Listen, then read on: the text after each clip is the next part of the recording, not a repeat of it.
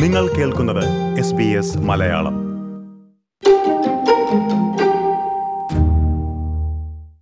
ഇന്ത്യയുടെയും ഓസ്ട്രേലിയയുടെയും പ്രധാനമന്ത്രിമാർ തമ്മിൽ ഇന്ന് നടത്തിയ കൂടിക്കാഴ്ചയെക്കുറിച്ച് സംസാരിക്കാനായി ദ ഹിന്ദു പത്രത്തിന്റെ വിദേശകാര്യ എഡിറ്റർ സ്റ്റാൻലി ജോണിയാണ് ഇപ്പോൾ എസ് ബി എസ് മലയാളത്തിനൊപ്പം ചേരുന്നത്. സ്റ്റാൻലി നമസ്കാരം. സ്വാഗതം എസ് ബി എസ് മലയാളത്തിലേക്ക്.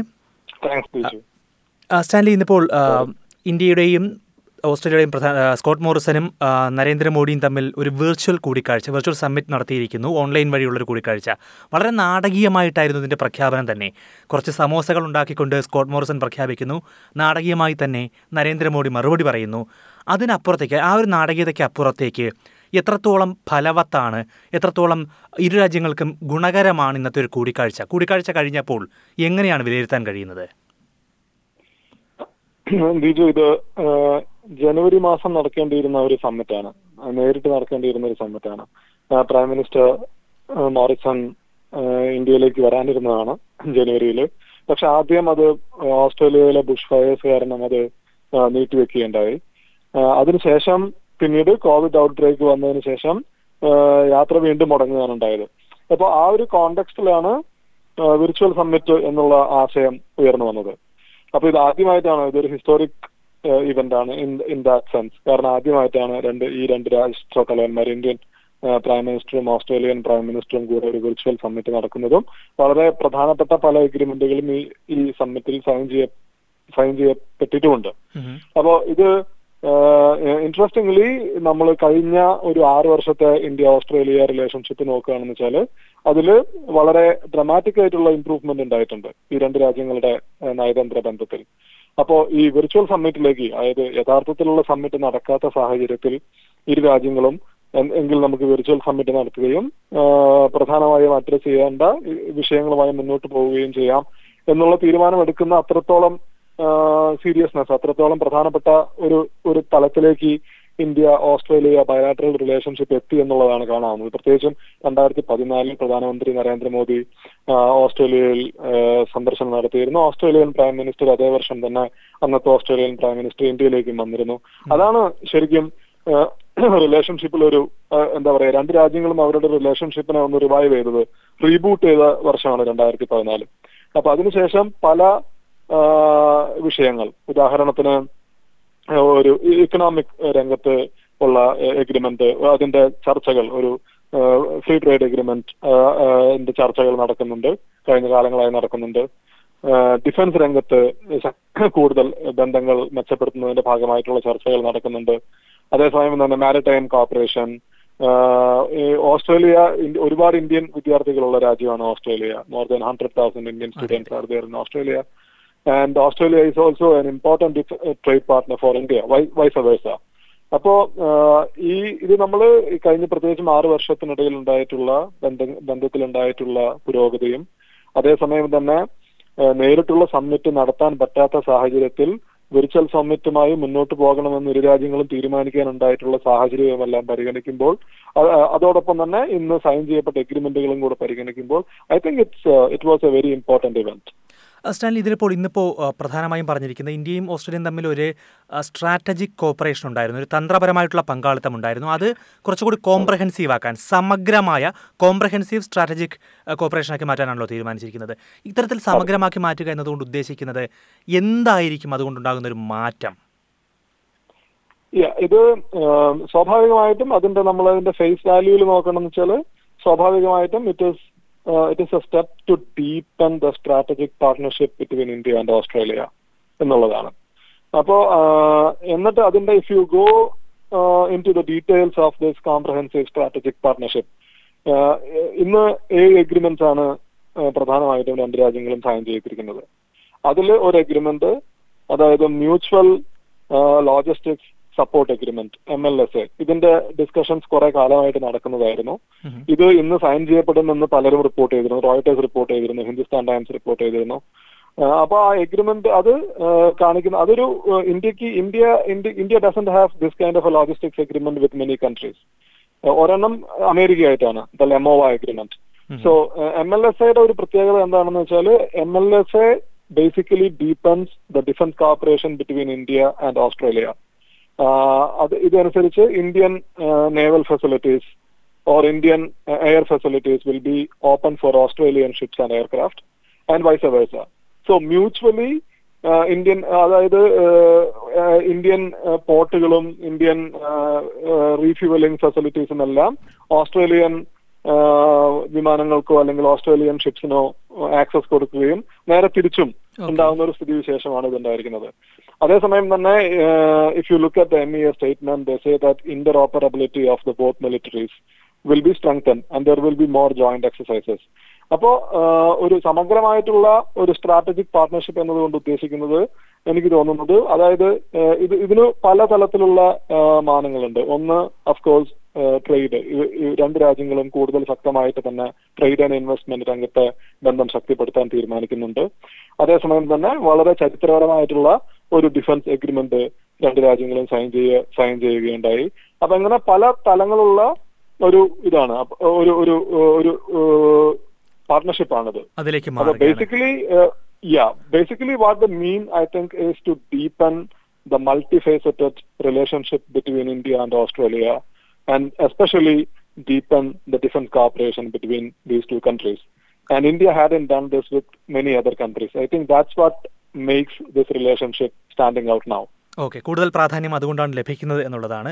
സ്വാഭാവികമായും അതിൽ ഇപ്പം പ്രതിരോധത്തിന്റെ പ്രതിരോധത്തിന്റെ കാര്യവും വാണിജ്യത്തിന്റെ കാര്യവും എല്ലാം പറയുമ്പോൾ ശ്രദ്ധിച്ച ഒരു കാര്യം ഇന്നത്തെ സംയുക്ത പ്രസ്താവനയിലും ഈ ഏഷ്യ പസഫിക് മേഖലയിൽ ഇന്ത്യയും ഓസ്ട്രേലിയയും മറ്റു പല രാജ്യങ്ങളുമായി ഒരു സംയുക്തമായി പ്രവർത്തിക്കണമെന്ന് പറയുന്നുണ്ട്.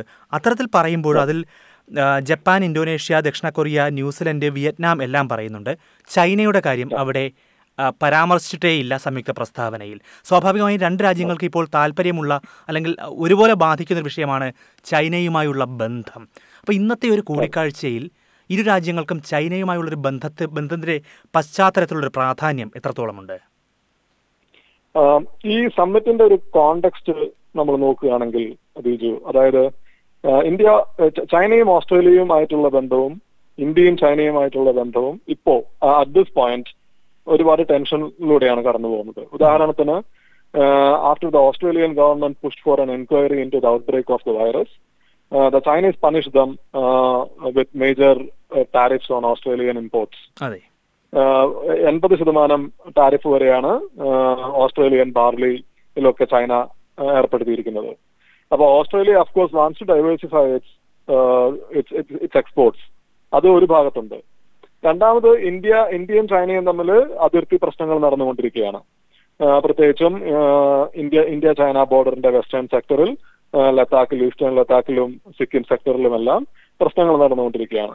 അപ്പൊ രണ്ട് രാജ്യങ്ങൾക്കും കോമൺ ആയിട്ട് പൊതുവായിട്ട് ചൈനയോട് വ്യത്യസ്തമായിട്ടുള്ള പ്രശ്നങ്ങളുണ്ട്. അപ്പോൾ അത് അതാണ് ഇതിന്റെ ഒരു കോണ്ടെക്സ്റ്റ് ആ കോണ്ടെക്സ്റ്റിലാണ് ഇത് നടക്കുന്നത്. രണ്ടാമത്തെ കാര്യം എന്ന് പറയുന്നത് നമ്മൾ ഇപ്പോ ഓൾറെഡി ഇന്ത്യയിലെ ഇന്ത്യയുടെ സ്ട്രാറ്റജിക് കമ്മ്യൂണിറ്റി അവരുടെ കമന്ററീസ് നമ്മൾ നോക്കുകയാണെന്ന് വെച്ചാൽ ഓൾറെഡി ഒരു ഒരു വാദമുണ്ട്. അതായത് ബോർഡറിൽ ഇന്ത്യ ചൈന അതിർത്തിയിൽ ചൈനയെ നിയന്ത്രിക്കാൻ ഇന്ത്യയ്ക്ക് സാധിക്കുന്നില്ല എന്നുണ്ടെങ്കിൽ ഇന്ത്യ ചെയ്യേണ്ടത് എന്താണെന്ന് വെച്ച് കഴിഞ്ഞാൽ നേരെ തിരിച്ച് ഇന്തോ പസഫിക്കിലേക്കും south China സീയിലേക്കും India should extend its leverage its influence by deepening cooperation with other countries say Australia Japan and others who have issues with China എന്നുള്ളൊരു ആർഗ്യുമെന്റ് ഓൾറെഡി ഉണ്ട്. ഇനി നമ്മൾ if you look at the South China Sea or if you if you look at the larger Indo Pacific region അതിൽ China ചൈനയുടെ പേര് വരുന്നില്ല എന്നുള്ളത് ഈ സ്റ്റേറ്റ്മെന്റിൽ വരുന്നില്ല എന്നുള്ളത് അത് ആക്സിഡന്റൽ അല്ല. കാരണം China is the obvious elephant in the room കാരണം if you look at the statements which Australia and India have issued there is one called shared idea അപ്പൊ shared vision for the Indo Pacific ഈ shared വിഷനിൽ മുഴുവൻ പറയുന്നത് ഇന്ത്യയും ഓസ്ട്രേലിയയും are committed to free and open navigation in, in, in the Indo-Pacific region and committed to enhance security, committed to uh, tackle other kind of challenges that are in the region.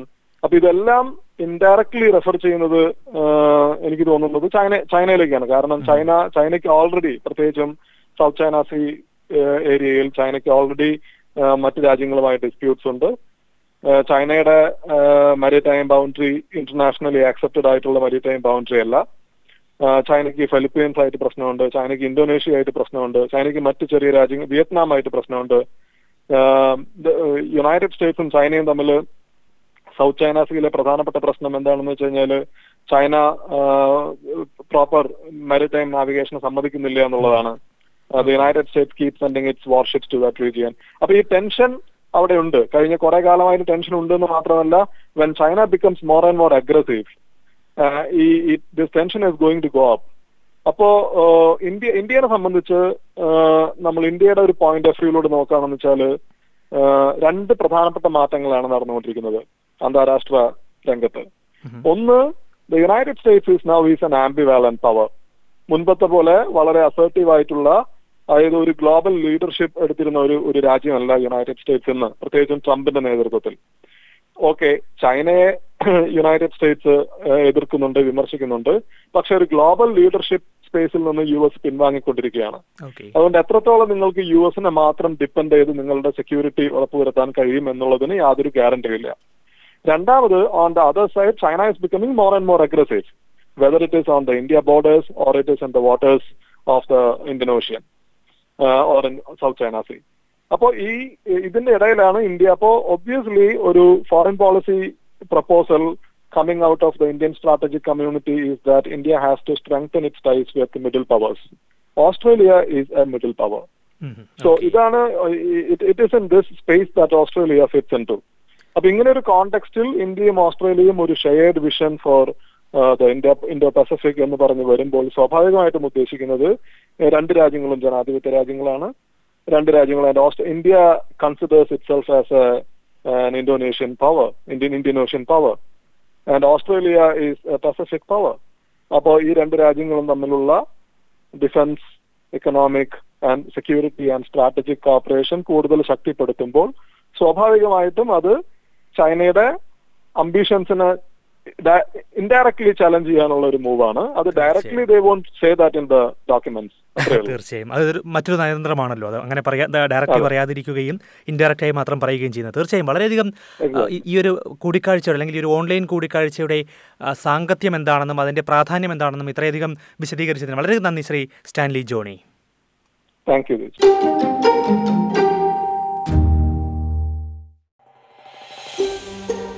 ഇതുപോലുള്ള കൂടുതൽ പരിപാടികൾ കേൾക്കണമെന്നുണ്ടോ? Apple പോഡ്കാസ്റ്റിലും Google പോഡ്കാസ്റ്റിലും സ്പോട്ടിഫൈയിലും കേൾക്കാം. അല്ലെങ്കിൽ നിങ്ങൾ podcast കേൾക്കുന്ന മറ്റെവിടെയും.